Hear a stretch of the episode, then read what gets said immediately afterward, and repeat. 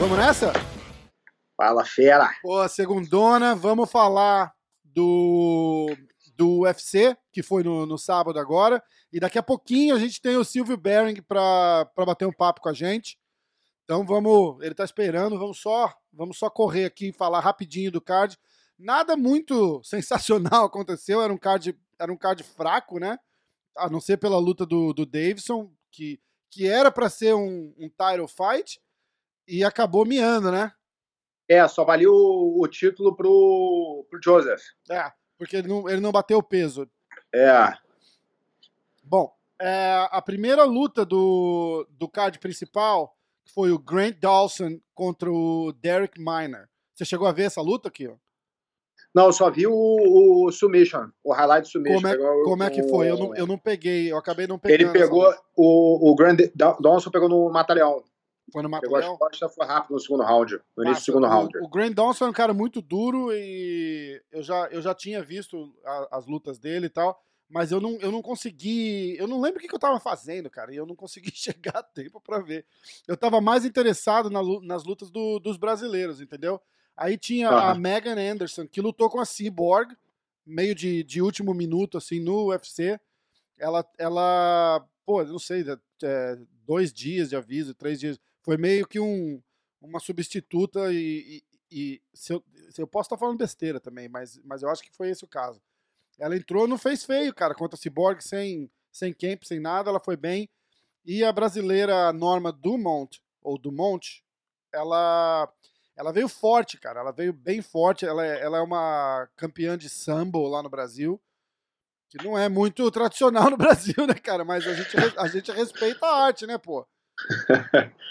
Tipo, é, é- é o Khabib, né, cara? O Khabib é, é campeão de sambo, o próprio Fedor Emelianenko é bem, é bem popular na Rússia. Você já, você, você É, já- uma coisa. Já treinei, já treinei com os caras. Eu moro aqui em Londres, já treinei com os, com os cursos do, do samba. como, como que é a parada? É, é um wrestling mais... É, é um wrestling com bastante ataque de perna. Eles são bem focados no, no- em chave de calcanhar, chave de pé, mas sem, sem não são tão refinados quanto a nossa galera também não. Tipo, no- nada, nada a ver com jiu-jitsu, é mais um... Se tiver que comparar com alguma arte, co- compara com o quê? Cara, é a mistura do. Cara, é a mistura de. de... Pô, que eles usam a parte de cima do, do, do kimono, né? Aham. Então é a mistura de judô com wrestling, podendo fazer algumas finalizações. Então é. Mas eles são bons, de, eles são focados em chave de pé. Entendi. E bom pra botar no chão também e, e, e dar, aquela, e dar aquela pressão, né? É. Então, aí a Norma, a Norma é muito forte e ela, e ela veio muito forte na luta. Ela foi direto pro Clint já tentando takedown. A Megan Anderson muito maior que ela, comprida, cara, difícil de botar no chão. E aí aconteceu que ela acabou a gasolina da, da Norma Porra, em três minutos? em três minutos, cara. Cansou, mas cansou assim, visivelmente, assim, de largar os braços para baixo e começar a respirar fundo. Aí a Megan veio, veio para cima, durou. Depois que ela largou o clinch, a luta durou acho que 15 segundos. 15 segundos. A, Megan Anderson veio para cima e nocauteou, mas foi, foi, foi visível o desgaste da, da brasileira. Aí eu acho que a gente vai falar da, da luta que teve a maior polêmica na. na Porra, essa foi foda, hein? Putz, cara. Aí, Porra. o Ion Kutelaba contra o Magomed Ankalev. O que, que, que aconteceu ali, cara? Que Porra, você viu, cara, o, o desde o primeiro soco que pegou, o juiz já tava, porra, indo, indo, indo pra cima, voltava, corria É. pra cima, voltava. Eu falei, bicho, cara, nunca vi o cara com tanta vontade de terminar uma luta. Então, cara, mas o que apareceu ali, eu achei. Então, eu- eu, achei várias coisas, né? Porque eu, eu acho que. Primeiro, eu achei que o, que o Kutelaba tava, tava brincando, fingindo. Tipo, ah, Então, mas ele, jo- ele luta assim, ele toma as porradas, ele faz um. Ele dá uma amolecida assim e depois volta com a porrada forte. Mas isso é tipo marra, O né? Romero. Só pra, só, pra, só pra fazer uma marra ali, pra fazer... É, é, Entendi. tipo, o Romero também ele toma as porradas assim, ele dá uma relaxada assim. Entendi. Cara, foi muito estranho. Foi muito estranho. Pô, porque... essa aí foi, acho foi a pior é, interferência do juiz que eu já vi na história do. É, do... Também, também, com certeza. A, o a cara dúvida. nunca, nem, nem cair, ele caiu. Tipo, foi. Eu acho que o juiz pensou que ele tava. O que todo mundo pensou, né, cara? Porque ele, ele bambiou, mas ele bambiou, assim, quem, pra quem tá perto de ser nocauteado, né? E aí ele vem com aquele Rainmaker lá de baixo e, e joga e erra e leva outro. Aí ele bambeia de novo e aí ele tenta outro. E aí bambeia de novo. Foi muito estranho, cara. Aí É, mas não pode, pô, é, se não, o cara não tá colado na grade, tá no meio do ringue, não pode pô, se- é, parar se o cara não, não, não cair, né? É, é estranho, né, cara? Eu, não é- eu, eu tenho aquela coisa assim, tipo, se você vê o. Você imagina que você é o juiz ali e tá, e tá na hora ali, vendo. A impressão que dá, literalmente, é que o cara só tá em pé por, por gravidade ali mesmo, tá ligado? Porque parece que ele tá assim, fora de si. Mas eu acho que ele tava de sacanagem, porque a hora que o cara para a luta de verdade, ele fica enfurecido instantaneamente. Né? Você reparou? O juiz entrou, É, mas o juiz tá ali pra, pra, pra não deixar ter um dano, porra, muito grande, né? Quando Aham. o cara, porra, já tá sem defesa, já tá caindo. O cara nem caiu ainda, bicho. Tipo, o cara cai e levanta, porra, cai e levanta, porra, aí tá em pé, tomando porrada ali na grade, e tudo bem. Sim. Mas ele nem tomou tanto. tanto como é que fala? Porra, Não, não, não é, chegou, damas, não, como- não- é, é, não foi, é, não se machucou muito. não se machucou não foi, nada, não se machucou não nada. foi nada demais. Né? Entrou duas dúvida- porradas fortes ali, não foi nada de. É, eu concordo. Achei que foi porra, muito, muito infeliz no, no- Foi, mas ele, ele tava, ele tava naquela, naquela marra de fingir que tava machucado, não sei o que. Eu acho que isso acabou custando demais pra ele. Aí a hora que você. Primeiro, você vendo no replay, você, você fica até em dúvida, cara. Você fala assim, pô, esse cara tava, tava bambo mesmo. Aí o juiz entra, assim, no segundo que o juiz bota a mão, ele explode de raiva. Tipo, o que você tá fazendo, cara? Tipo, Entendeu? Então era, então era marra dele mesmo, não tava. Não tava fingindo. Ele tava só fingindo mesmo, não tava machucado, não. Azar dele, né, cara? Porque se ele não tivesse feito a, a papagaiada, a luta não tinha acabado também. Tem que pensar assim, né? Esses, Ah, essa- não, bicho, acho que foi, porra, acho que ele não teve culpa nenhuma, não. Acho que foi culpa do juiz mesmo. Bicho, essa história de, de, de papagaiar nunca dá muito certo, cara. Nunca dá muito certo. A última grande que eu lembro é o, o Anderson Silva contra o Chris Weidman, lembra? Porra, mas do Anderson sempre deu certo, né? Na hora que dá Até errado, o dia que não ia dar, né? É, mas, porra, mas. mas Né? quantas ele não ganhou por causa da papagaiada? É, então. Mas é foda, né, cara? Papagaiada. É, o estilo dele ali, botar a mão pra baixo, fazer o cara vir, o caramba, complicado. porra, tem, tem Não, mas ali contra contra, né? Contra o Weidman, cara, ele fez mais ou menos o que o Cutelaba fez ali. Tipo, ele, ele levou uma do Weidman, ele E baixou, aí ele fez um. baixou as duas mãos e fez assim, uau, me pegou. E aí pegou mesmo depois, né? Foda. Então, é, ficou super, é, super controverso esse, esse final aí com a intervenção do juiz. Todo mundo criticou, não teve uma pessoa que não criticou. Acho que inclusive o, o cara do UFC criticou. Acho que era o, o não, era o Bisping. O Michael Bisping fez assim, oh my God, que, que esse juiz fez? Entendeu? Ao vivo ali, os caras não seguram, né, cara? Tem que falar mesmo. E aí a gente vai pra, pra luta da, da Felice Spencer com a Fern dos Santos. Como é que você viu essa daí? Cara, essa, aí, essa aqui na real eu pulei. Essa eu não vi essa. Mas foi outro nocaute rápido também, foi, né? foi nocaute no primeiro round, três minutos. E Ainda vamos, teve um takedown. É, vamos, vamos pular pro, pro main event, porque o que aconteceu foi o seguinte: o Cerrudo abandonou o cinturão da, da divisão ali quando ele decidiu subir, certo? Então o UFC fez assim: bom, vamos colocar o cinturão em jogo. Colocaram o Joseph Benavides, porque é um cara que tá na divisão. Puta, eu, eu ainda fiz umas piadas aqui. Eu falei, porra, o cara luta. O cara luta há 40 anos já. Desde que eu me lembro, cara, de, de UFC e de divisão dos, dos, dos menores, assim, da peso mosca, o Benavides tá ali e tá ali no topo, né, cara? Pô, tá ali no top 10 há muito, muito, Há muitos muito anos, tempo, né? Muito tempo. Quantas, quantas lutas ele fez pelo cinturão? Puta, eu acho que três. Essa foi a Já- terceira. Essa é, essa é a terceira, né? Terceira. Duas contra o, o, o Mighty Mouse lá, o. Porra, esqueci o nome do Mighty Mouse, cara. Mas tudo bem, a gente sabe quem que é. O, o, o baixinho lá, que foi pro One. Foi pro One, inclusive.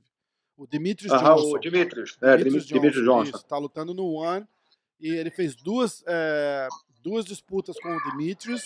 Não levou, né? O único que levou do Demetrius foi o Cerrudo mesmo. E o Davidson Figueiredo, cara, vem vindo muito forte ultimamente. Muito forte. Então é. Você tá, você tá, você tá aí na, na academia do, do Roger Gracie, né? Em Londres? Tô, tô. Eu tô ouvindo a galera chegando aí pra aula, cara, que massa, né? Pô, lugar, lugar legendário, né, cara? Fala de, fala de lugar legendário de luta, é aí. Uma hora faz um, faz um tour pra gente aí, que é, no- é uma academia nova, não é? É academia nova. Quando a gente Eu- acabar aqui, eu, eu, eu saio ali e mostro pra, Massa. pra, pra galera aí. Pô, vamos fazer que vai ser legal. Tá, aí o Davidson, cara, tá vindo muito forte, cara, bate muito forte, tá vindo de nocaute atrás de nocaute. E aí a gente ficou naquela expectativa, né, cara? Fala, porra, que massa, vai ter um campeão brasileiro no UFC, porque a chance do Davidson ganhar do, do Benavides era gigante, né, cara? Gigante. Como diz o, o empresário dele, Valide, gigante! Aí. é, A entrevista foi melhor que a luta. ah, cara, É. sensacional, né? A tradução lá do Valide é demais. Aí, ó, o, o Davidson veio, cara, naquela pressão toda, o país atrás do cara, porque era tipo Brasil e, e, e- e um time fraquinho, assim, na final da Copa do Mundo, né, cara? Já ganhou, né? Aí na sexta-feira, em pesagem, o cara não bate o peso por, por puta, 2 quilos e alguma coisa. É, duas libras. Duas libras, então é um Duas quilo e pouco, né? Quilo e Ele pouco, é. perdeu. Aí o que acontece? A luta não vale cinturão pro Davidson, valia o cinturão se o Benavides ganhasse. Aí vamos, vamos, vamos pra luta. O Benavides bem, o Davidson, cara, forte pra caramba. E você chegou a ver a luta toda ou você viu só Vi, vi. O, o highlight? Não, vi a luta toda. Como é, que você, como é que você viu, cara? Eu achei assim uma performance ótima. Pô, Apesar achei que, que ele o, dominou, a luta, ele dominou a luta toda. Aham, e- mas o Benavides estava perigoso, cara. Apesar Tava, tava controlando, dando bastante overhand. É, era o único jeito que ele que eu acho que ele imaginou, né, cara? Ele falou, pô, eu vou ter que arrancar a cabeça desse cara pra poder ganhar essa luta, né? Aham. Você viu que ele tava, ele tava carregando bastante nos golpes também, né? Tava, tava indo com tudo ali. Eu acho que ele não tava encurtando a distância direito dele, só com- completamente é, dominando a distância. é, Eu acho que ele tá tentando, porra, ele tá chegando perto pra dar aquela porrada, aquele overhand ali pra ver se pega um. é. O, o Davidson muito maior que o Benavides também, vale marcar de passagem. Você vê, o, o Benavides, cara, é um cara que é, é real pro tamanho da, da categoria ali. Você vê a diferença de tamanho entre ele e o Davidson, dá até, É. pra, dá até pra imaginar por que, que o Davidson não consegue bater o peso, né, cara? Porque falta, falta muito pra chegar no tamanho do, do cara ali. E qual o futuro da categoria que você acha? O, o Cerrudo falou que quer, quer, quer lutar pelo cinturão, né? Ah, Tipo, mas o Cerrudo não vai, né, cara? O Cerrudo tem que lutar com o Aldo agora. O Cerrudo, o Cerrudo vai lutar, é o main, é o main event do, do UFC que vai ter em São Paulo. Inclusive, eu vou soltar um, um spoiler aqui. É, a, gente fez uma, a gente fez uma entrevista com o Verdun ontem, né, cara? Que tá. Que vai fazer o, o retorno dele no, no UFC São Paulo, né, cara? Sem, melhor que isso, botar o, o ídolo pra voltar e lutar em casa vai ser vai ser massa. Essa entrevista do Verdun vai no ar sexta-feira agora, antes do, do UFC 248. Então a galera que estiver ouvindo aí, fica ligado. Sexta-feira, 5 horas da tarde, episódio com o Verdun. Vai estar no YouTube, vai estar no, em todas as plataformas de podcast. E o card principal, a gente fez o luta-luta com o Verdun. Então a gente vai soltar essa a previsão na sexta-feira. E aí, na- depois da luta, quando a gente gravar no domingo ou na segunda de manhã, eu quero fazer a, a comparação do- dos resultados. Quem que a gente pegou e quem que. E como é que foi realmente a luta lá. vamos ver quem, vamos ver quem acerta mais. Tá, tá o Verdun tá na corrida aí também. Vamos, vamos ver. Vamos ver se o Verdun entende mesmo disso. Será? Ó, vamos nessa então. Vou chamar o, o Silvio Bering, a gente vai, vai desligar e vai voltar com, a, com, com o Silvio Bering. Silvio Bering é, é só um dos maiores mestres de, de, de jiu-jitsu. É, pô, é, foi o cara, a gente falou ontem com o Verdun, inclusive, sobre ele. É o cara que, que deu a faixa preta pro Verdun. Vamos, falar de história, né? Faz uma introduçãozinha do, do Silvio Bering, do mestre aí pra gente. Pô, eu treinei, na real, eu treinei com meu tio até a faixa roxa. Treinei bastante com ele. Aham, Aprendi, tu- tudo que eu sei de defesa pessoal, eu aprendi, aprendi com ele. sensacional. E, né? porra, ele, treinava, ele era treinador da, da Black House, no início da Black House. Contava todo mundo lá, o Anderson, o Lioto, Vitor Belfort, contava aquela Black House original lá que o Joinha montou aquela, Legal aquela tropa toda lá. Legal demais. Tem história E- demais ali, né? Aí agora ele não tá tão, tão envolvido mais com. Né, com, com jiu-jitsu, tá mais, mais na parte de defesa pessoal, mas tá ensinando mais pra polícia, tá. E focado bem na, na, na defesa pessoal, né? Em segurança Entendi. pública e tal. A gente É, vai, a gente não vai tá falar. trabalhando muito com, com atleta, não. Vamos, vamos falar com ele e aí ele vai, ele vai contar pra gente direitinho como é que é o projeto e, e como, é que, como é que rola tudo. Vamos nessa então? Valeu, irmão. Até já. Um abraço, irmão. Até daqui a pouco. Abraço. Fechou. Bom, estamos ao vivo. Mr. Kewan Boa. Gracie, my brother. Tudo bom, irmão? Como é que tá? Maravilha. Pô, temos, temos uma grande, uma grande fera com a gente aqui hoje. Pô, Silvio, obrigado. Obrigado pelo tempo. Foi de literalmente de último minuto, né? O, o Kiwan falou com você o quê? Faz duas horas? É, não, falou há pouco tempo. Falou, não, combinamos ontem, ontem, ontem. Acho que foi ontem, Foi ontem? Bom, tá bom. Então não é tão de último minuto assim. mais ou menos. mas, mas nesse horário é bom, 11 horas já acabou tudo, não tem, não tem problema. Tá bom, você tá no Rio? Tô no Rio. Tá no Rio. Aqui, Então, esse- ah, aqui vamos, vamos falar de, de globalização, né? Cara, eu tô, em, Bora. eu tô em New York, o Kiwan tá em Las Vegas, você Vegas. tá no Rio. Puta merda, né? Tá, tá, tá bacana. Kiwan, tá preparando pra voltar pra Inglaterra amanhã? Como é que tá? É, amanhã tô voltando para lá. Passo duas semaninhas lá, receber minha mãe e ah, depois volto para cá para terminar o camp.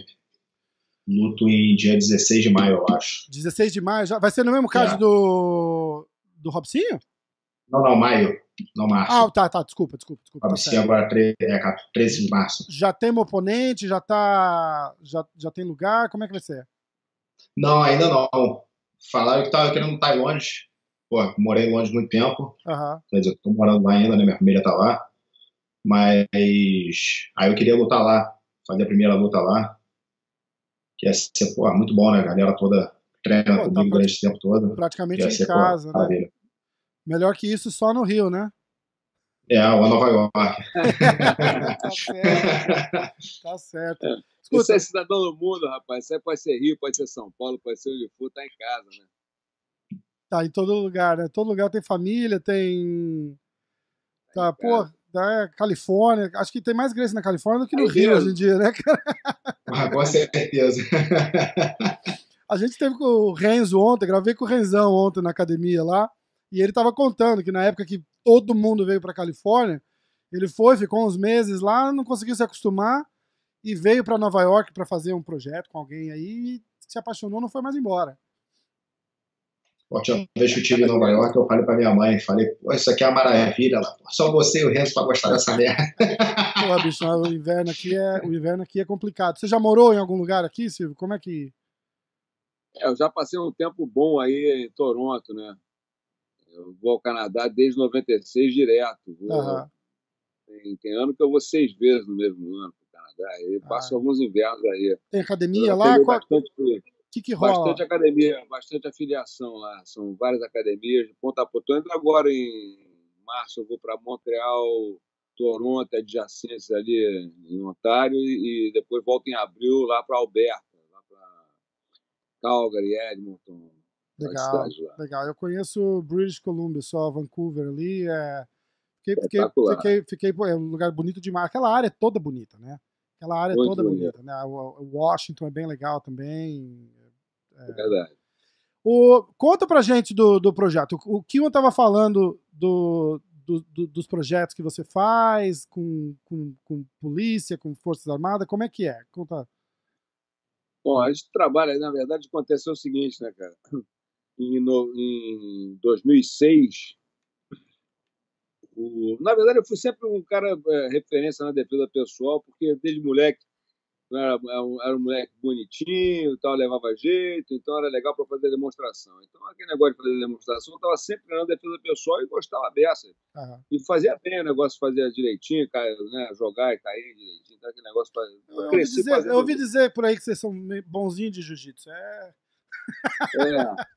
Aí, é, não, não tinha jeito, né? Vai, vai com o pai desse cara aí na minha cola ali, dois anos mais novo. Minha sorte foi essa, ele era dois anos mais novo. Né? Então, Nossa. Eu, me forçou a treinar para me proteger e defender minha vida, né? Cara, era uma, era uma geração que, é, olha, é, hoje expandiu muito, tá a primaiada tá toda espalhada por aí, mas aquela época, cara, você tem noção que morava 60 dos, dos top, top, top, assim, tudo a 10 minutos no outro, se via todo dia, treinava todo dia, não tem jeito de não ficar bom, né? É, e aquele negócio é interessante porque os treinos é que era o grande negócio, né? Que rolava no treino que, é, é que era a grande sensação, que os campeonatos eram muito poucos. Né? Tinha alguns momentos assim para fazer realmente a competição, mas o treino que, que o bicho pegava. E, e rolava entre, entre academias também, né? Não era nem campeonato, né? Era tipo, ó, oh, vem fazer um treino aqui e dava um pau nos caras, não é isso? É, visitar a academia sempre, né? A gente sempre teve pós aberto, tinha que ter, né? Nossa política para poder crescer. Lógico. Mas esse negócio do, do, do, trabalho com a polícia, confere direto. Confere sempre. Confere é aquele negócio, queria dar uma olhada. Mas o confere era um negócio positivo, né? Que na verdade os mestres, os professores queriam dar uma olhadinha, ver como é que a molecada estava numa situação mais específica ali, né? Então botava. Que massa, é... por isso que chama confere, né? É, porque o confere é o seguinte, ó, falar, monta nele ali, agora você monta nele, agora você pega as costas dele, agora você entra na guarda dele. Aquele confere, na verdade, podia fazer um confere de rola livre ou um confere específico para ver se o cara tinha aqueles argumentos técnicos ali. Eu fiz muito confere, confere de específico, né? Uhum. Fazer um monte de função, depois dá um rolinho e tal, mas o específico é que te é, dava aquela. economizava o tempo do, do rola, ver se o cara sabe, por exemplo, né, sair da montada, se tem algum. Sim eu, eu faço confere, por exemplo, para ver se o cara tem pelo menos os, os argumentos mais básicos. Claro. O cara está lá com a faixa, eu não estou não tô acreditando naquela faixa dele, eu boto para fazer um conferezinho. Aí naquele confere eu vejo se ele tem, se ele tá com se ele tem pelo menos argumento fundamental ali naquela, naquela posição. Se não tem, eu já paro logo, já vejo que não é. O Kion é, caiu. A, a, conexão do Kion caiu aqui. Vou tentar... É, ele é fraquinho. ah, eu acho que ele, ele não passou no confere. Ficou com medo. Pô, Aí. peraí, vamos ver se eu vou botar ele de volta aqui. Ai, cacete, como é que eu vou fazer? Vamos lá, vamos botar ele de volta. Só, manobra aí. Confere. Aí, Voltou? Aí, voltou. voltou tava, tava com medo do confere. Ok, a gente falou né? que você, você já não passou no confere. Tô correndo nesse confere, mano. Ai, caramba. Ele foi fuçar, ó, Mas... porque o, o, o, fundo dele agora sumiu. Ele apertou o botãozinho pra. pra ó lá, pra. Como é que chama? Pra embaçar o, o fundo, tá vendo? Ah, é tecnologia. Parece que ele tá em Marte agora, ó lá. Não tem nada atrás, tá só a cara é, dele melhorou. Agora melhorou. Mas esse negócio, deixa eu contar pra você a história, que é o seguinte, em 2006, rapaz, é, é, o Maurição foi assassinado, né? Maurição Miguel Pereira, Hugo Maurição Bering, nosso parceiro, uhum. nosso irmão. E naquela, naquele momento ali, eu comecei a questionar porque o cara que, que o matou saiu por legítima defesa. E como a gente sempre aprendeu a defesa pessoal de uma forma reativa, né, de uma forma né, não deixar, botou a mão, você já estava reagindo, uhum me questionar, pô, até, até onde então a lei me protege? O cara levou dois tiros, desarmado, o outro sabe legítima defesa, então, pô, ali tá do meu lado até, até Tem alguma coisa errada ali, né? É, errado no nosso treinamento, na nossa, na nossa instrução, a verdade é essa, porque nós fomos. É, a defesa pessoal ela, ela é, é, uma instrução de extrema responsabilidade legal, entendeu? Você empoderar alguém é, para se proteger é uma coisa, olha, vou te ensinar a se defender, é, um sistema de segurança, né, de prevenção e tal. Agora eu vou te ensinar a dominar um ser humano com as próprias mãos, vou te ensinar a quebrar um braço. Cada vez que você aumenta o, o nível de, de, de, empoderamento da pessoa, você está causando um, um, problema. Você tem que dar essa pessoa, junto do empoderamento, a consciência do nível que aquilo ali é, é, é, tem de resultante na hora de, de, da situação do conflito. Então, é, a gente está desenvolvendo agora uma metodologia de instrução onde o cara aprende o seguinte: é que daqui você, se, você, se o cara chegar perto, você conseguir perceber e sair fora, não acontece nada. Se o cara chegar perto, você perceber, tiver que conversar, verbalizou, resolveu. Pô, na conversa não resolveu, vai ter que, vai ter que botar a mão, já vai na delegacia. Entendi. Então você tem que entender que tem, tem sempre consequências daquelas situações ali, elas vão se agravando até uma hora que você tem que lidar com o júri. Né? Cada então, ação é... gera uma consequência diferente, né? Exatamente, consequência legal diferente. Aí, né, né, né nessa, nesse estudo de, de casos, de um pouquinho mais da legislação, o Rickson veio com um seminário de jiu-jitsu invisível para o Rio de Janeiro, e ele mostrou aquela conexão. Eu falei, pô, olha só, pô, que jogada. Né? Se você conectar com o cara, eu consigo falar. Então, todas aquelas situações de defesa, de autodefesa que vinha por intimidação, o cara segurou na tua gola, uhum. segurou para acudir para te intimidar. Como é que eu vou justificar sendo mestre de que eu estou intimidado por um cara pô, que eu não conheço na rua? Né? Então, intimidação não pode existir. Intimidação, ofensa. Eu comecei a tirar essa parte toda da, da, da, da agressão né, para o aluno entender que essas coisas todas elas, elas, elas tinham que ser revistas, né? Ah, o cara segurou a minha camisa, não justifica eu quebrar o punho dele, não, calma. O cara é, a camisa e, e tá. realmente abraçar o termo defesa pessoal, né? Exatamente. Porque também está defendendo, você defende o outro da tua, da tua competência também, né, cara? Porque se eu só me defendo e quebro um punho do, do incauto que pegou em mim e não sabe onde é que ele está metendo a mão, eu não estou protegendo a defesa pessoal, é para proteger a minha, todo mundo está à minha volta ali, né, claro. né? Se eu, tenho, eu, sou, se eu, sou, eu tenho essa vantagem é, é, sobre grande parte da população, eu tenho que ter essa consciência e saber usar na hora certa. Né? Com certeza, certo. com certeza. E aí chegou. É, tem uma parceria com com, com a polícia, com. Isso. Daí o que acontece? Em, em 2008, o negócio começou a tomar uma forma. Eu nomeei o negócio como gerenciamento progressivo de comportamento conveniente. Em 2009, ali eu fui conhecer o Helder Andrade, que é um especialista em segurança, um craque, um professor nessa área de segurança, um grande, grande fera. E eu descobri que eu não entendia nada de segurança. Né? Eu achava que entendia de segurança, não entendia nada. Era o, é o a gente é metido a beça no jiu-jitsu, é faixa preta, tu acha que entende alguma coisa de segurança. Segurança é um negócio bem interessante, né? mas é um. tem que estudar, não adianta chegar achar claro. que sabe porque sabe lutar.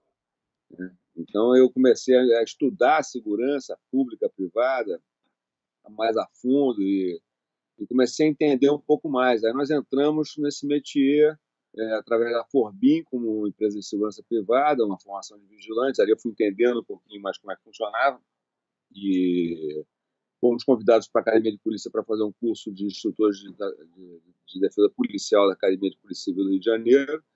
E daquele, da, um Sérgio Nasco, que é um craque, né? uma fera. E depois dali nós entramos direto nesse meio e eu não parei mais. Quer dizer, ah, é, bem, é bem bacana. Tem, aprendi, tem... Aprendi, aprendi muito ali. Eu acho que aqui, tentando comparar mais ou menos o, o, o projeto e o trabalho aí, quem faz bastante é, treinamento, propaganda, pelo, pelo menos eu, eu, é, é o que eu vejo muito pela, pelas redes sociais, é o Renner, né? Ele tá sempre mostrando combate com, com, com um oficial e, e, e, mostrando, ah, se esse, se esse policial tivesse algum treinamento de, de jiu-jitsu, essa situação não teria desencadeado dessa forma, né? O, o, o approach é mais ou menos parecido, não é? É, é aparecido. Eu acredito que tenha, não, não só, né? tem gente que divulga mais, mas tem muita gente. O, parecido que eu digo é, assim. É, dando a, aula para a polícia. Né? Ah, entendi.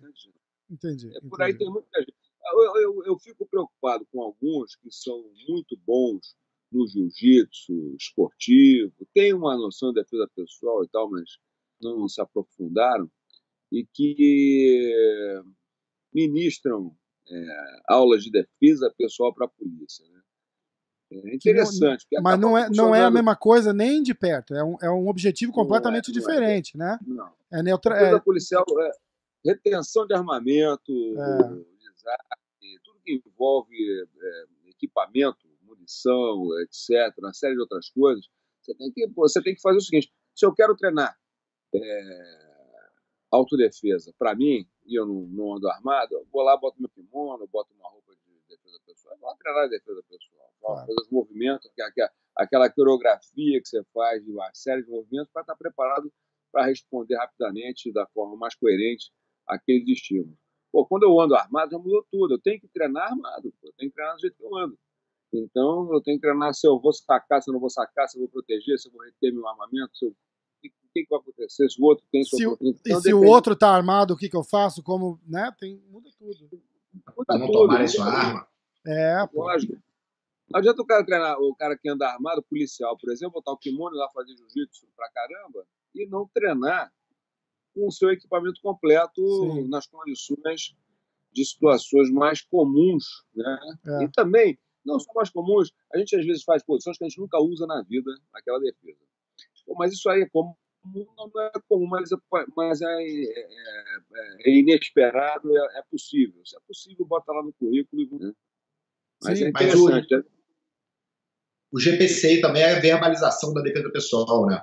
É- não são só as técnicas, mas a, mais o que falar durante o, o, o processo da- É, de se defender para evitar.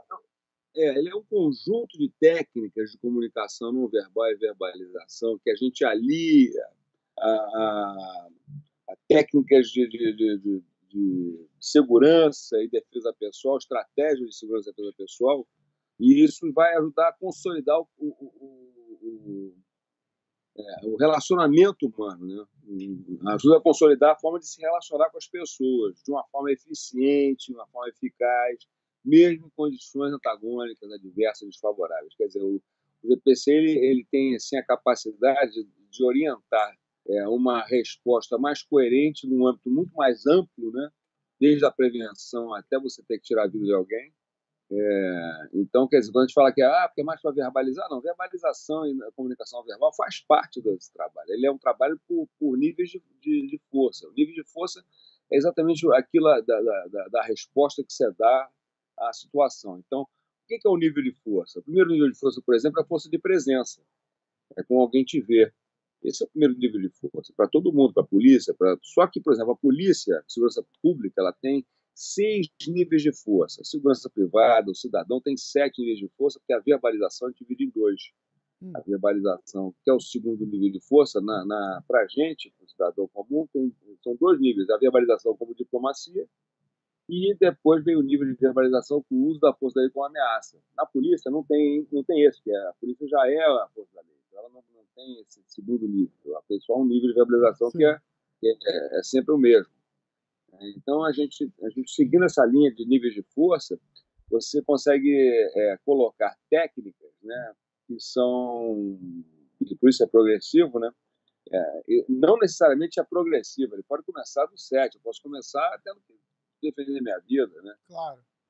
É, Tudo depende da situação que você se encontrar ali na hora, né? Exatamente. Mas como, mas como prevenção, a gente trabalha os níveis de força preparando o indivíduo para quê? Porque se o cara não tiver força de presença, provavelmente ele vai ter que aprender a falar, porque se, se o primeiro nível de força não está coberto, ele tem que ir para o segundo, pô. Tá certo. E assim por diante. Então, as competências, né? Então, o cara que não sabe falar, se ele não tem é, força de presença não sabe falar, já é um problema, que ele vai ter que botar a mão em alguém. Não tem jeito, vai ter que ter terceiro nível de força. Então, é sempre uma situação que vai levando a outra. E quando a gente fala do, do policial não está preparado, ou segurança não está preparado, o indivíduo é, é, extrapolou, é porque as pessoas não são treinadas dessa forma. Uma forma coerente, pô. Pô, Eu vou te treinar para se defender. O pessoal acha que a gente transforma as pessoas em ovelhinha hoje em dia. Não, então já pensei, pô, é para o cara ficar uma ovelhinha falando e tal. Uhum. Não é isso, não, pô. Você vai aprender a se defender, vai aprender a botar a mão e, e fazer o que tiver que fazer. Porém, E, e- e- e parte da defesa é saber. é, fu- avaliar. fugiu a palavra. é Isso, avaliar a situação, porque nem toda situação requer o, o, o último step ali, né? Se você conseguir conversar e, e, e diffuse the situation, eu não sei a porra da palavra.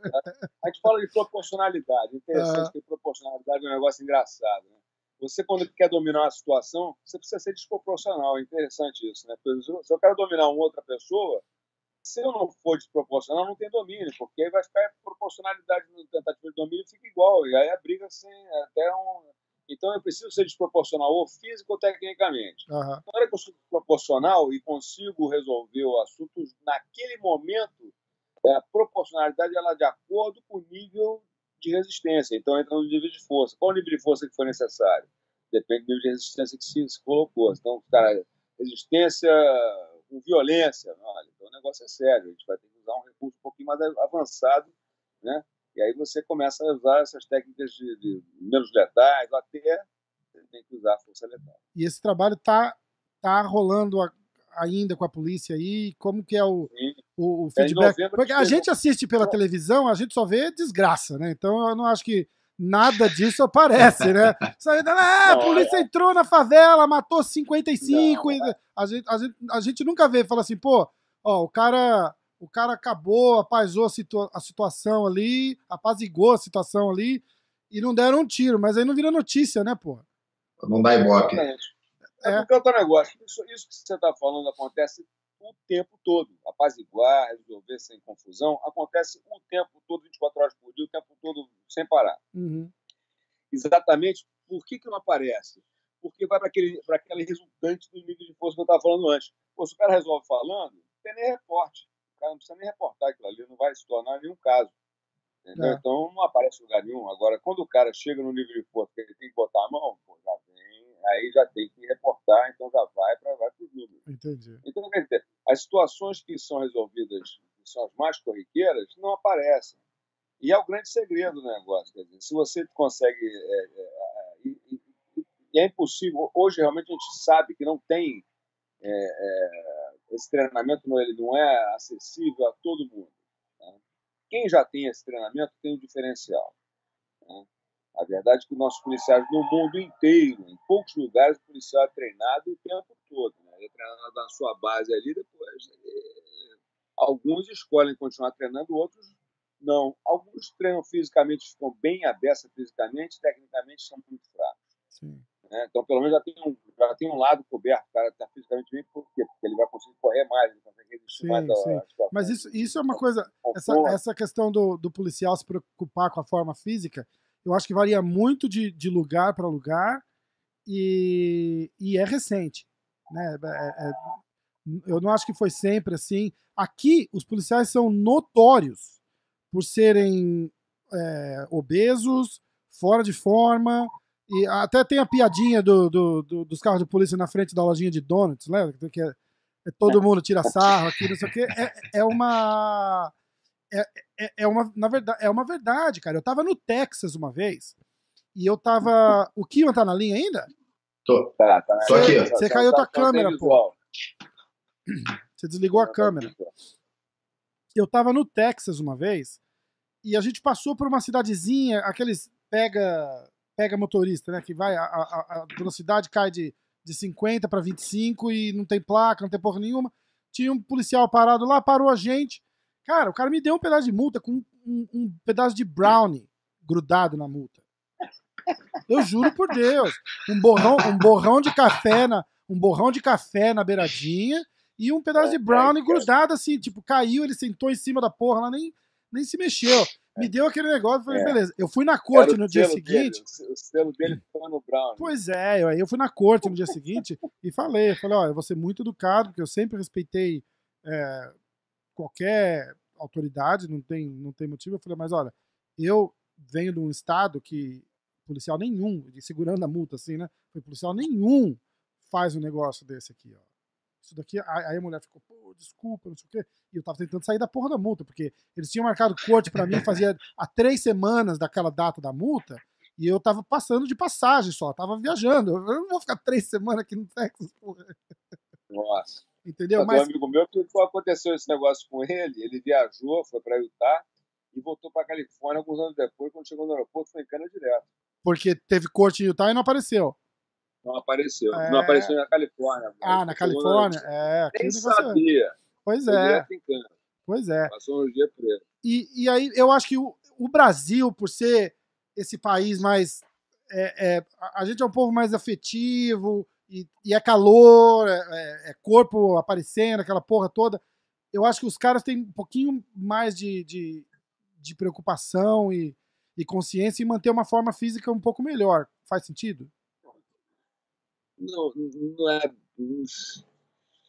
Não, eu não, não posso Pode falar que não, eu, não vou ficar ofendido. Eu, eu, eu, eu, vejo cenário tão variado, é tão individual isso aí. É, é lógico, existem uns locais onde a, a, a, a, o grupo né, traz uma consciência, né? E onde o cara que se não tiver em condições físicas boas, ele não, não, se adequa ao grupo, entendeu? Então tem certos certos locais onde os policiais eles né, se a maioria malha, todo mundo tem que malhar. Hum. Não tem o, cara não vai ficar bem.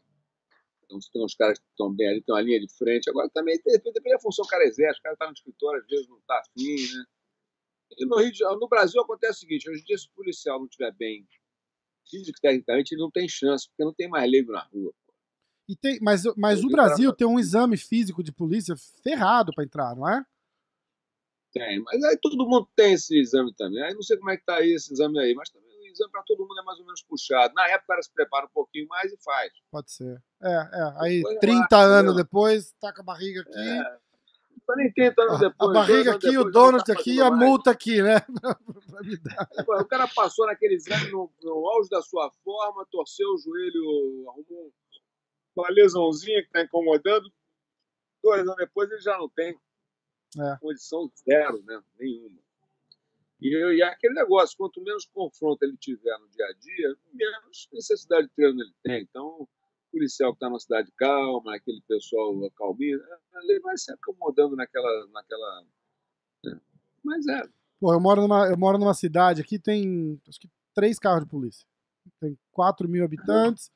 Quando eu mudei para cá, eu, eu trabalhava com jornal e tal, então eu saía de madrugada. Três horas da manhã eu estava passando pela cidadezinha para ir para New Jersey pro trabalho. Mas foi assim, batata. Na terceira noite o cara me parou. Ah, ó, tô vendo você dirigindo por aqui umas noites seguidas, o que, que tá acontecendo e tal. E, e, é uma coisa que não é, não é normal. Não, não te, teoricamente ele não te para sem razão, né? E ele, só, uhum. ele parou literalmente só para perguntar o que, que eu tava fazendo ali, porque ele, era a terceira ou quarta noite que ele me via passar e a placa de outro estado, placa de Massachusetts. Eu falei, eu mudei para cá agora e tal. Ele falou, ah, bem-vindo. Pô, muito obrigado. Isso me fez, me fez me sentir muito feliz.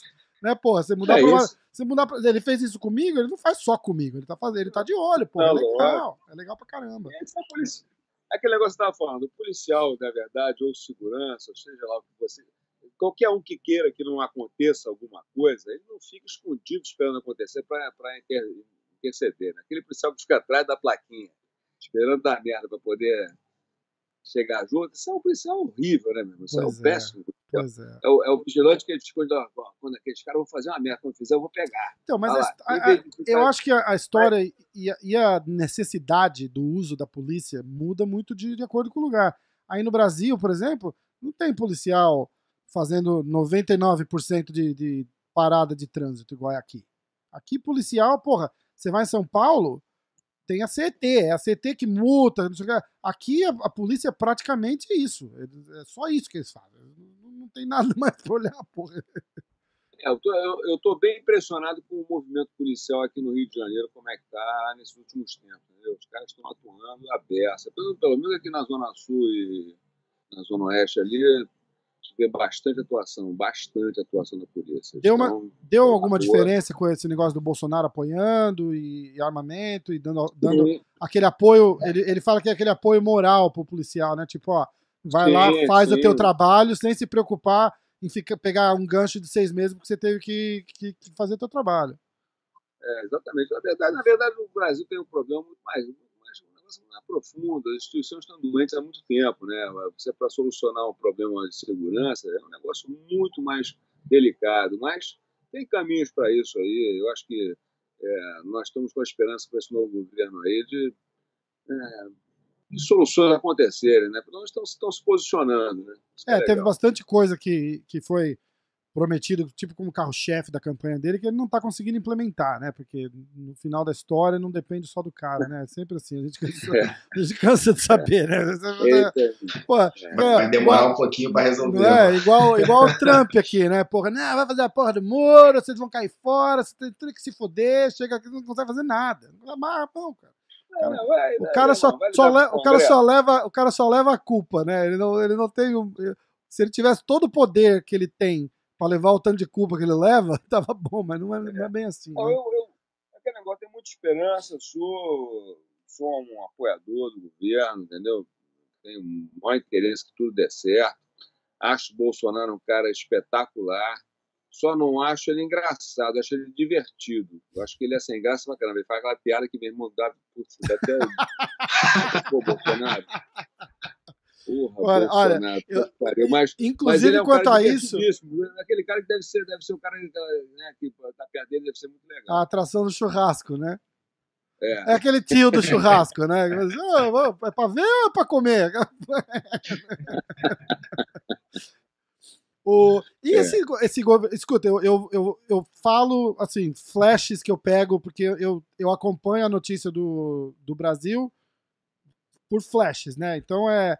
Tem o governador aí no, no Rio de Janeiro que é, é a favor do, do, do, armamento. Teve o lance do guarda-chuva com, com o fuzil. Porra, tá, como é que é essa história? Que- Mas não, é- não, isso aí é o seguinte, não, olha só, o negócio do guarda-chuva, fuzil, máquina furadeira, essa coisa, é o teu negócio, meu amigo.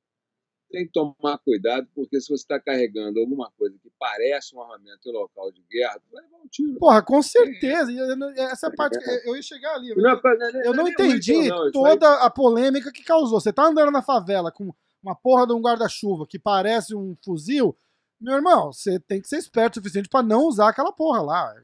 Se a polícia, se a né? polícia não... só de 40 graus, não, porra, só tô prevenido. Depende como você, como você transporta o negócio. Você pode transportar de uma forma que parece um armamento. Se você tiver essa mãe, tiver a noção do que está fazendo, você vai evitar. Então, é, é- essa confusão é fração de segundo você tem que tomar uma decisão, quer dizer, é muito difícil para o policial, É. né? Naquele momento ali, o cara está chegando com um negócio que parece uma arma, vai ver, pô, meu amigo, é. saiu uma arma ou não é? Vai arriscar? Vai arriscar o cacete, né? Não tem como. Aí vem É os, os difícil, é defensores muito da, da- dos direitos, né? Mas e se ele é só um trabalhador querendo se proteger da chuva? Então ele não vai. Toma chuva, porra, não anda com guarda-chuva. Foi mais ou menos É, o isso que negócio- rolou, né? Não, não, é- não, é- não é- acho que não é nem por aí. Né? Existem outras. é, Existem coisas que nós temos que colocar aí. né? Ela- a mídia ela, ela trabalha de uma forma nefasta. Né? O negócio é complicado. Né? Então, é, vão se construindo verdades aí. E, e a gente é bombardeado o tempo todo de uma série de verdades construídas por um monte de todos os lados, do lado que a gente gosta, do lado que a gente não gosta. Uhum. entendeu? Então, a gente tem que tomar muito cuidado com o que a gente vê hoje em dia. Né? Eu não gosto do Whitson, eu acho que o Whitson é aquele cara que no colégio deve ter sofrido bullying pra caramba. Entendeu? E hoje quer descontar, né? Hoje ele quer descontar, ele é governador. né? Então, tá Ele de é, marca, ele né? é filiado a Bolsonaro? Eles são do mesmo. Não, Do mesmo amigos, Não, pelo menos, de agora- ideia? Não. Não né, é- é- houve uma manobra na política na época da eleição, que ele, o Bolsonaro foi eleito por isso, Entendi. e depois começou a as garras, quer ser presidente também. Então. É, é um cara meio complicado. nada muito. É. Agora, fala uma É. coisa. O, o Kiwan, por Não. exemplo, em Londres. Você tá há quanto tempo em Londres, Kiwan? Há sete anos. Então, Londres é, é- é- é famoso porque. e Eu posso estar falando bobagem, porque de repente, eu não acompanho tanto assim a notícia de Londres também. Mas a polícia lá não usa arma, certo? Não. O maior problema de Londres é, é facada. Ah, co- como, é Que que, não- como, é que, como é que funciona esse, esse negócio lá? Então, a- a- nem a polícia usa arma e o cara, o bandido lá. Você acompanha? Como é que funciona essa. Cara, teoricamente falam que não tem arma lá, mas volta e meia, acho que nem, nem colocam muito na mídia, não, de uh, quando acontece algum, alguém tomando um tiro. O que colocam mais é mesmo de, de facada. Mas a polícia lá É que as completamente. consequências, as É difícil, cara. né? Pra um cara armado que dá um tiro, alguma coisa, não é isso? É, lá, cada bala que tiver no, no, no carregador no, no, ou no revólver é mais um ano de cadeia. Tipo, tem as leis lá são severas com arma. Calibre também, tudo é uma complicação. Né? É como aqui, né? É Os, esta- os estados que liberam arma amplamente, Texas, tem, pô, aqui perto tem New Hampshire, todos os estados ainda tem pena de morte, né? Você tem o direito de andar armado, mas se você fizer merda, a punição é severa, né? É, mas a quantidade de gente que tem lá porra, com faca, andando com faca, dando facada nos outros, é, eu acho que é muito mais perigoso do que se tivesse, tivesse as pessoas, as pessoas tivessem arma, pudessem ter, é, ter arma lá. E é, e é normal andar com faca lá? Tipo, tipo Texas, É né? Pro- não. todo mundo canivetinho na É, mão. é, pro- é- é proibido, mas todo moleque que, porra, que faz parte da ganguezinha lá, anda. É, é o mesmo problema da arma, só que uma escala um pouquinho menor. O cara tem que vir te dar uma facada, tem que estar mais perto para te dar uma facada, só isso. Uhum. Mas eu tenho o mesmo problema do, do lugar que tem, que tem arma. É, aí, aí, no Brasil a gente já não tem esse problema mais, né? Tá todo mundo armado, é uma loucura, né?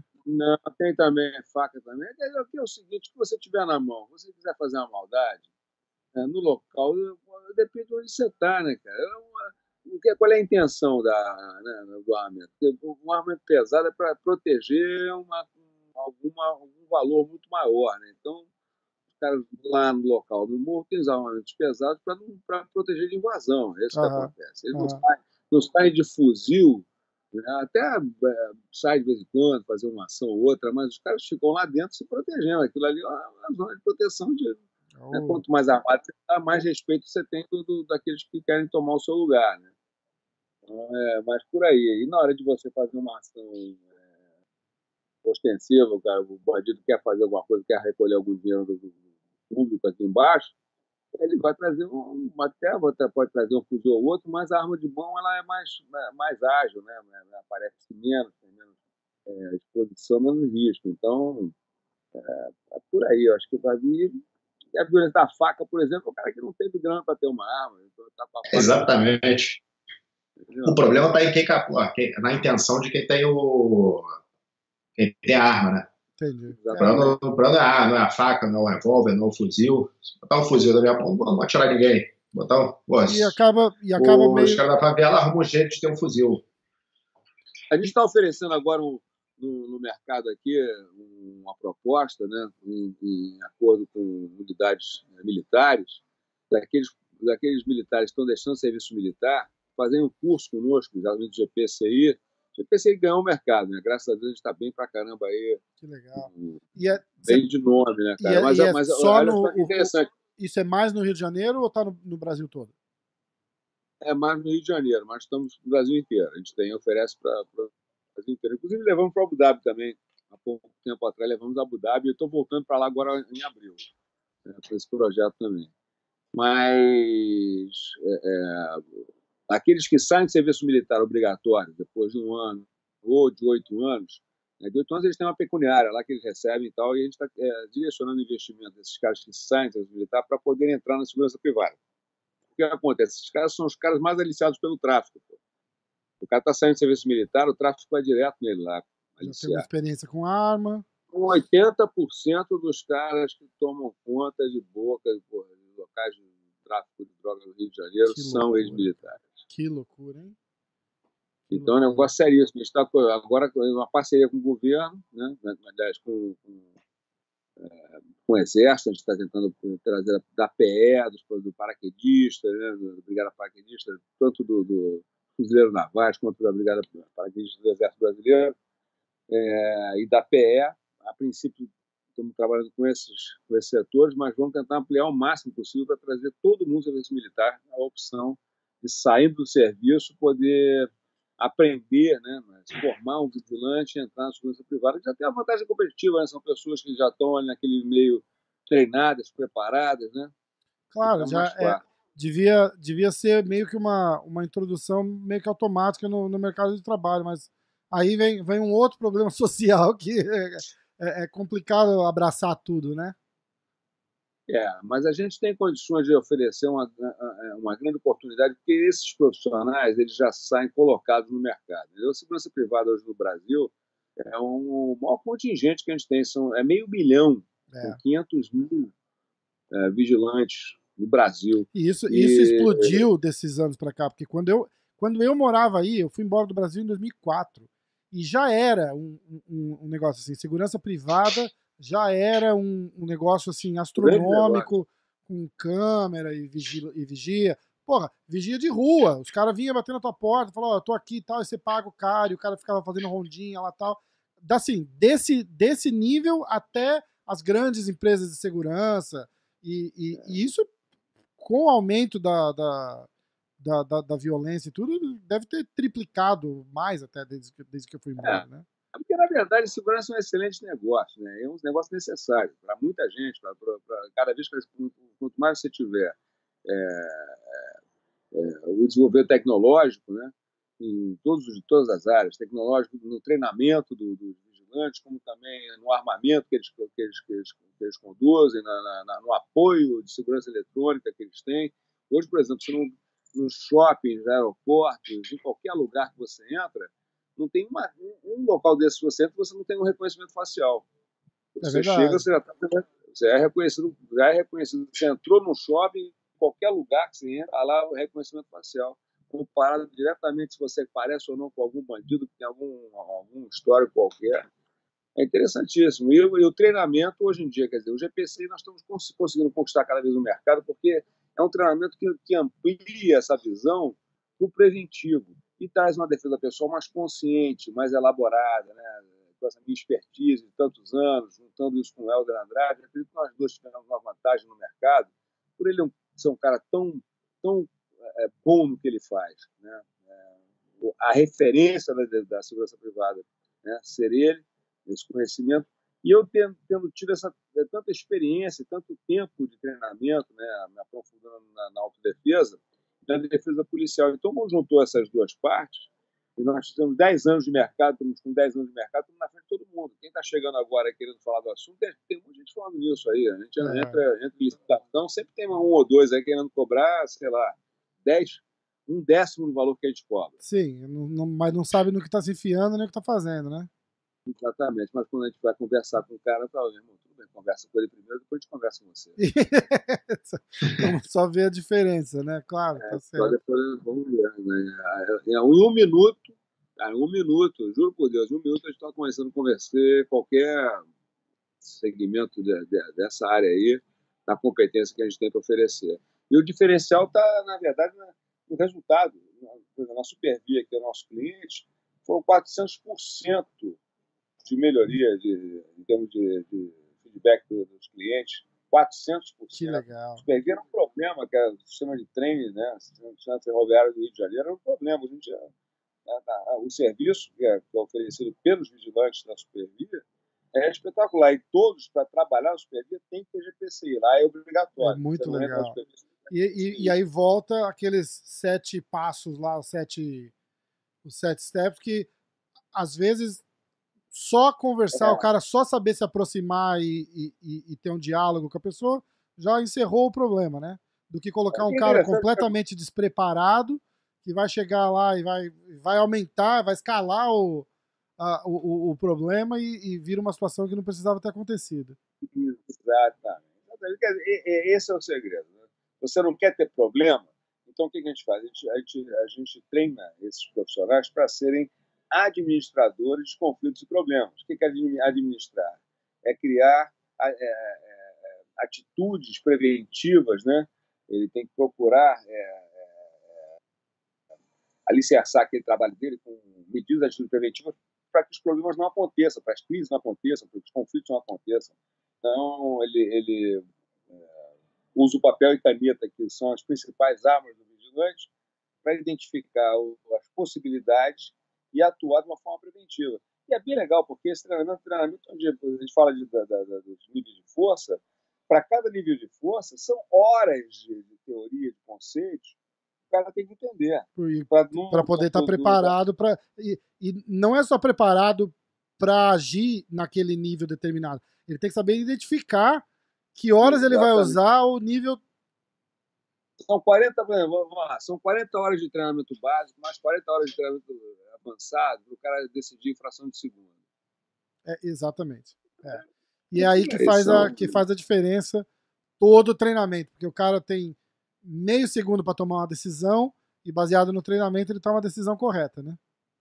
Exatamente. Ele tem que estar com o livrinho debaixo do braço. Ele, onde, onde, é que ele trabalha? Qual é o seu posto de serviço? Qual é a sua autoridade? Qual é a sua função? Uhum. Tudo isso tem que ir ao caso. Então é um negócio bem complexo. Esse negócio de segurança privada é, é, é um segmento bem interessante.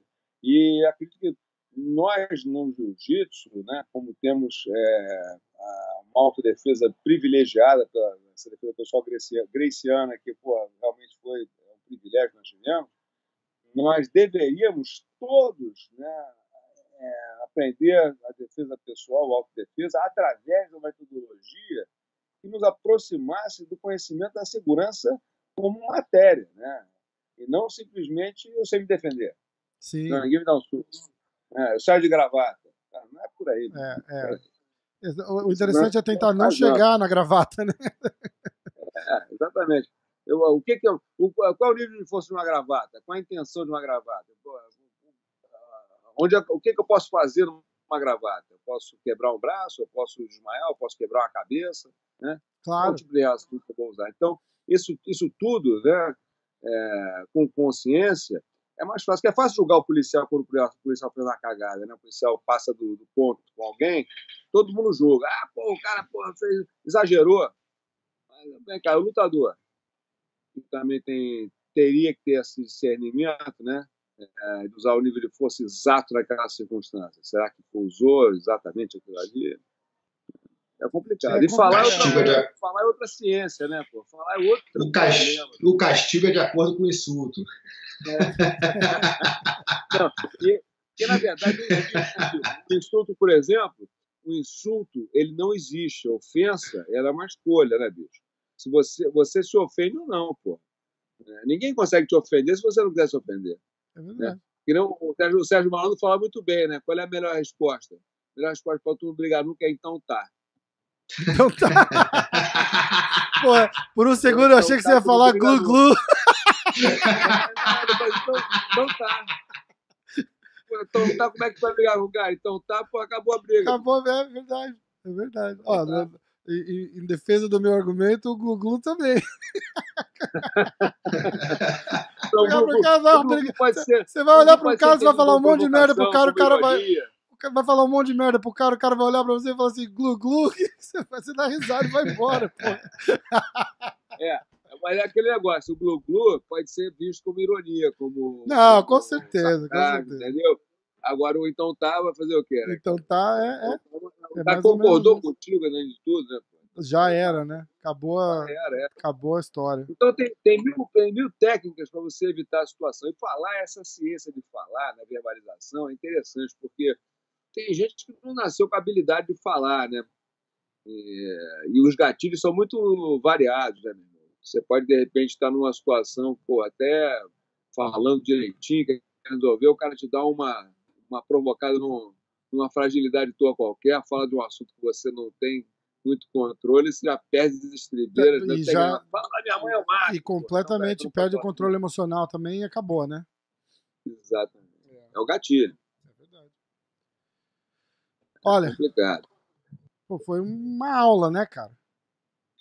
Não, mas é muito legal. Pô, é um, é- é um- e é aquilo que a gente falou no comecinho. É um, é um projeto que tá aí, tá rolando, tá fazendo a diferença e a gente não sabe que tá rolando, né? E vou te falar, o que é interessante é o seguinte: é, você está falando um negócio bem bacana, que é legal dessa exposição para a gente, mas a gente falando assim parece um negócio super teórico. Nem não é, é prático. A nossa, a, a nossa vantagem competitiva no mercado é que a gente desenvolveu um sistema de treinamento, não foi uma, uma proposta teórica de conceito jogar eh, um livro Claro. e pronto, acabou.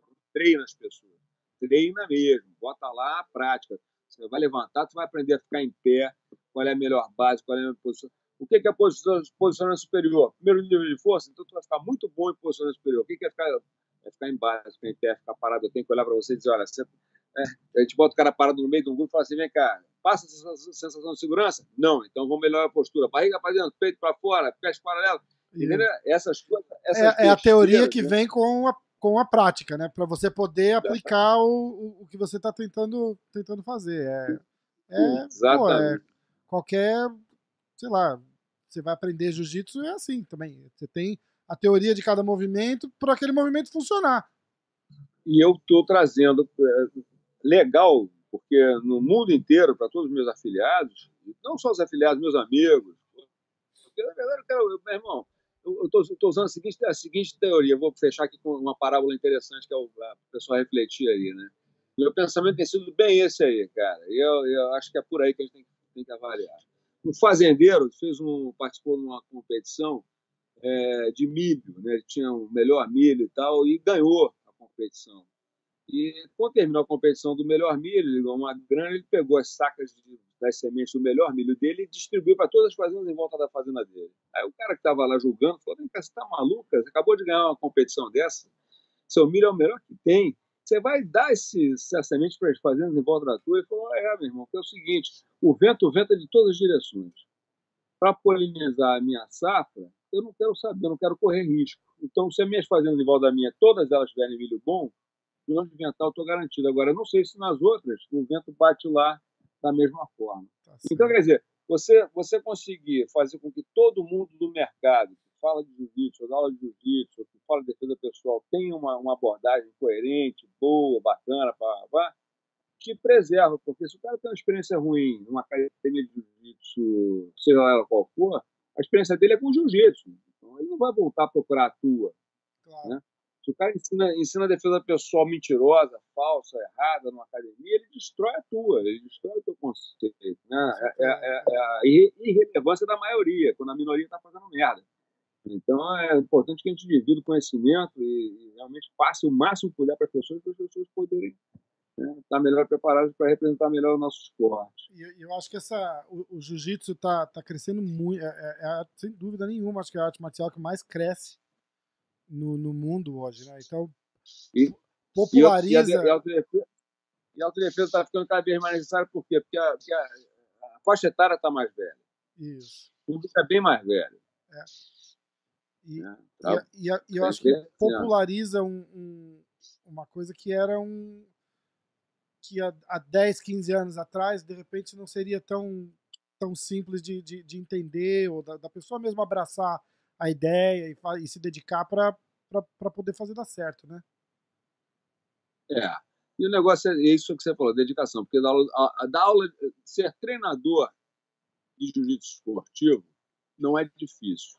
Ser professor de jiu-jitsu com arte marcial completa, de defesa pessoal, etc., é complicado. O cara tem que meter a mão nos alunos. Não tem, não tem, não tem negócio de vai, vai com ele ali, faz três minutos não tem, você vai ter que botar a mão, sentir, preparar, é, desenvolver é, o trabalho. E, é bem bacana. E, e, e, e, cobre todas as, todas as áreas, né? Porra, o professor acaba sendo o psicólogo, o, o meio médico, o, porra, tudo, né?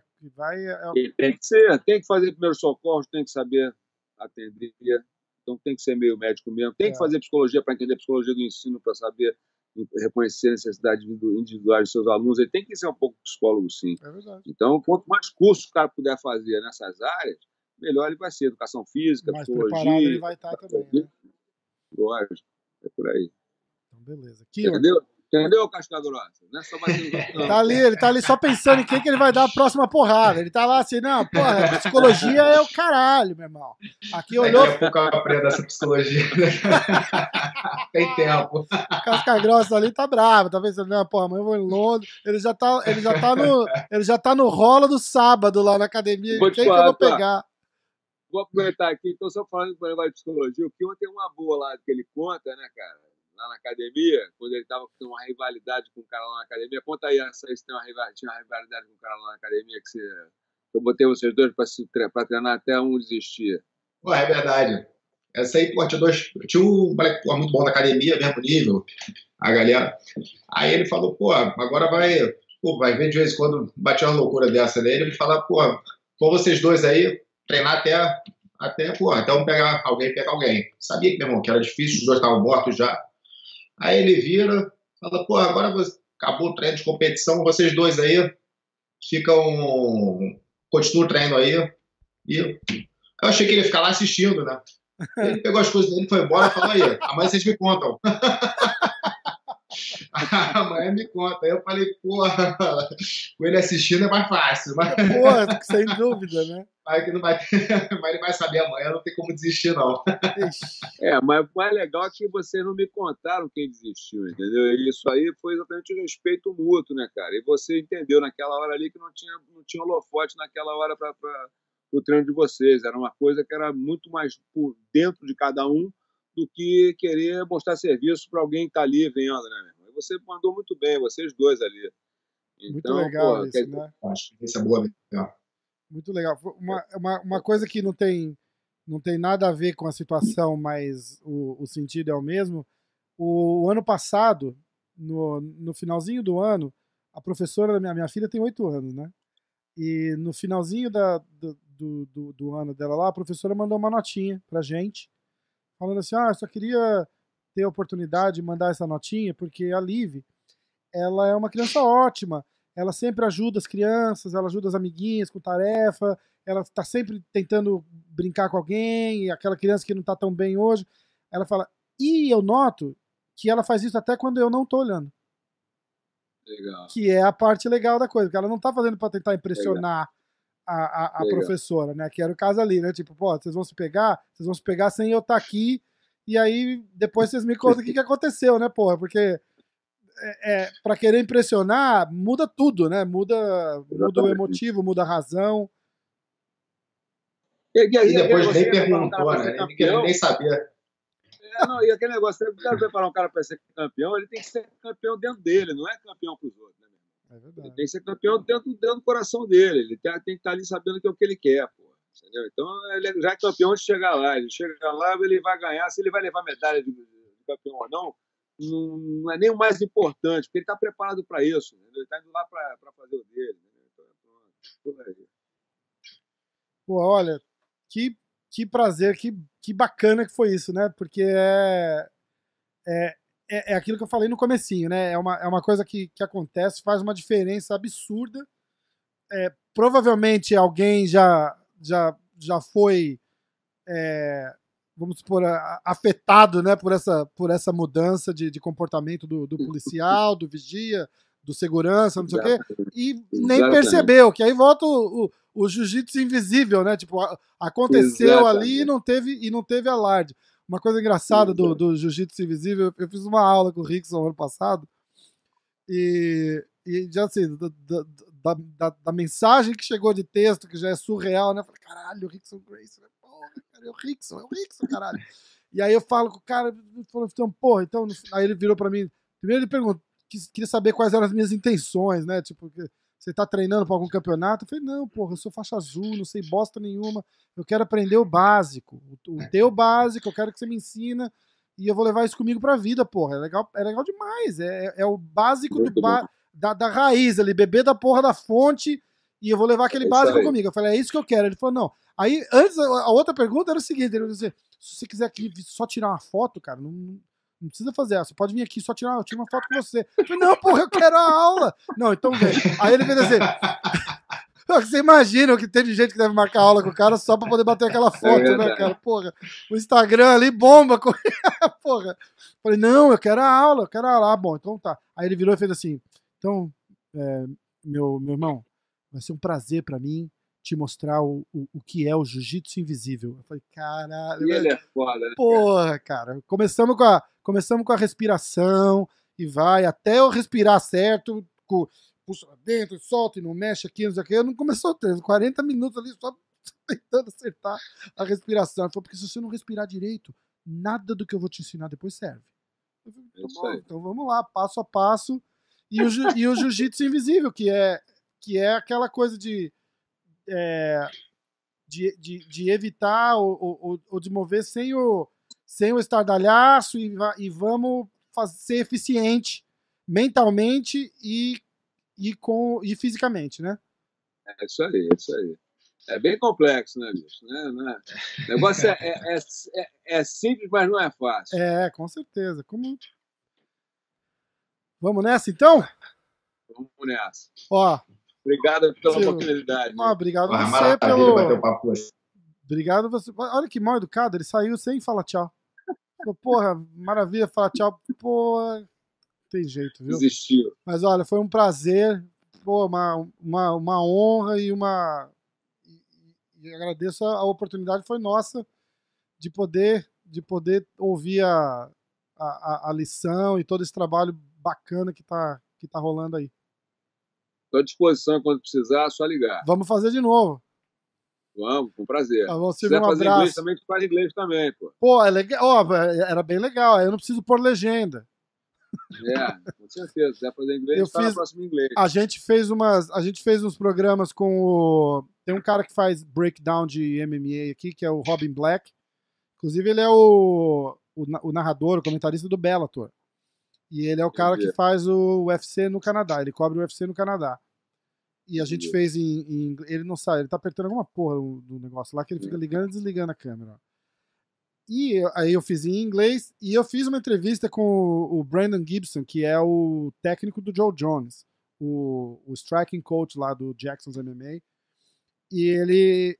E é em inglês. Eu falei, ah, pô, eu vou botar uma legenda lá, bota um caption, um subtitle em português e, e vai ficar. Eu fiquei três horas na frente do computador, digitando, digitando, digitando, digitando, digitando. Eu olhei tinha seis minutos do, do, do negócio. Então. Eu, pô, É eu- complicado mesmo. é, É complicado eu, mesmo. eu vou postar, acho que o próximo, eu vou postar um curso de inglês para os nossos ouvintes. E aí não bota legenda na porra do vídeo. Vou te falar, cara, ó, English for specific purpose. É? Esse é o curso. Specific purpose. English for specific purpose. Ó, então a gente pode Esse é o fazer. desenvolver. Vamos marcar de fazer um em inglês então também, que fica bem bacana. Vamos fazer. Vamos fazer em inglês, filho? Vamos. Tem que aprender inglês antes. Pô, aprender inglês.